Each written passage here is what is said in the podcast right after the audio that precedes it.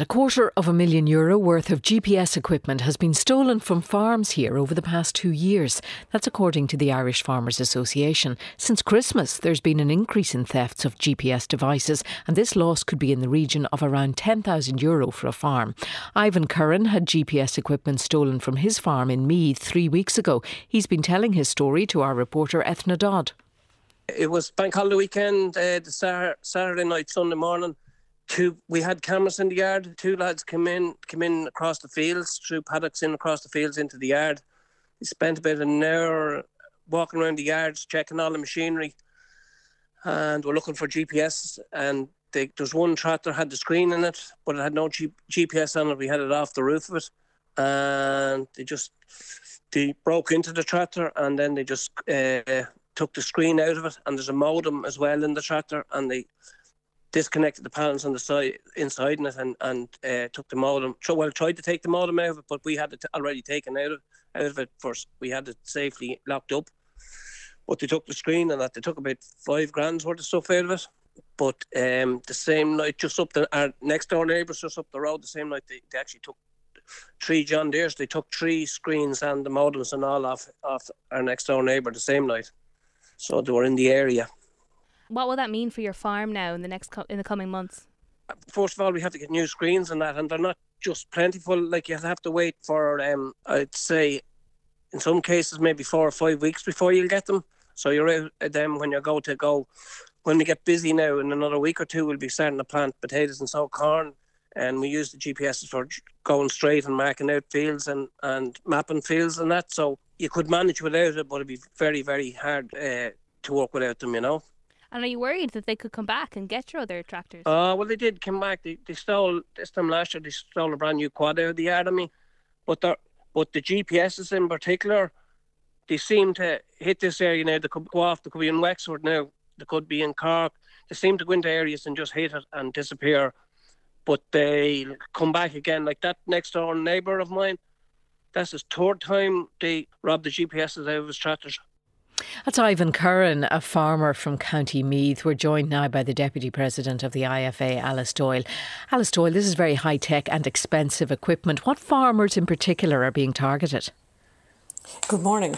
Yes, indeed. Look, this is a, really very hard, having hard effect on farmers at the moment and, and on contractors. The types of farmers that are being affected are mostly tillage farmers and contractors who do a lot of work at this time of the year because this is the time when tillage farmers in particular are getting very busy. They're sowing corn, as Ivan said, they're sowing potatoes, and all this uh, high tech equipment is needed now in order to plant these crops. So it's, you know, this is having a huge effect on farmers. It's disrupting their business, as Ivan said is uh, imposing huge insurance costs increase on them as well because if they make a claim, of course, their insurance cost is going to go up, and also the replacement cost. And as Ivan said, it could take there, you know, up to four or five weeks to replace this equipment, and this equipment is needed, you know, within the next week or so. So these farmers are under severe pressure. Uh, they're unable now to use their GPSs in order to do the, the planting correctly. They can continue to do it, but it won't be done near efficiently as near as well as it would have been done had they these pieces of equipment. Is it the type of equipment that the farmers can take from their tractors, their vehicles, at the end of a working day? As Ivan said, they can take parts of it. He mentioned there that he could bring certain parts of it inside and store it, but some parts of it are in the tractor. And you, when you're using a tractor every day, you can't dismantle that piece every day. You could take certain parts inside and use them uh, and store them away. But there are certain parts of that that you cannot. You have they're, they're installed into the tractor, and they can be removed by these th- thieves who seem to be very efficient at doing it. But a farmer is not going to do that every day. It would be it's, it's very time consuming, but it's not efficient to do it either. It's not the way the piece of equipment is made. It is made to be in the tractor permanently, but parts of it can be taken inside. But obviously, these thieves have a market for the piece of equipment that they're taking, and they're very proficient at removing these from the tractors. It's a relatively new crime for Ireland, but it's been happening across Europe for considerably longer than that. Yes, it seems to be, but in the last couple of years, we do see it here. Farmers are using the GPS system more and more, and more farmers uh, and contractors are, are installing these on their tractors because they're very efficient in the sowing of, of corn, particularly, and in the sowing of potatoes, and in, in, in, at other times of the year as well for other crops and for other uh, exercises on the farm that tractors are used for.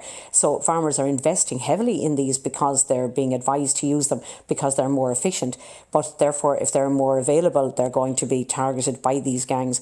And it's very obvious that these gangs know exactly what they want. They know exactly where to go and the times of year when tractors are more obvious, I suppose, and more uh, apparent to be seen in, in, in the yards. Uh, and they know exactly where to go. And they obviously seem to have a market.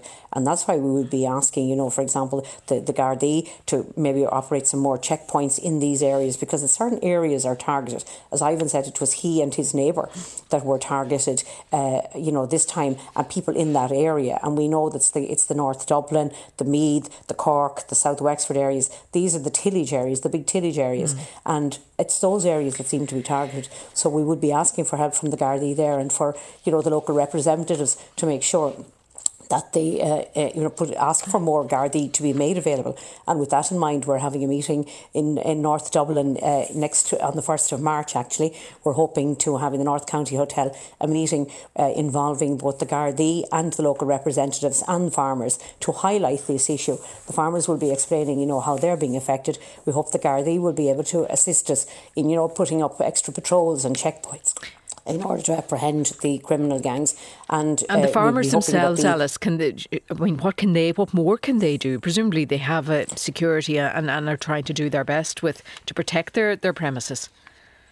Absolutely. You know, they, they do their best to take away the parts that they can and store them away. We would also be asking them to make sure that they record the serial numbers, take a photograph of their piece of equipment, um, and, and keep that if the, if the piece of equipment is stolen because the Gardaí then can identify it. Mm-hmm. And most farmers now are using the, what's called the property marking system, which allows them to mark their property. And if they keep a record of that, at least if the piece of equipment is stolen and it is recovered, it can be restored can to it. its owner. Thank you. Alice, we have to leave it there, but thank you very very much indeed, Deputy President of the Irish Farmers Association, Alice Doyle. It's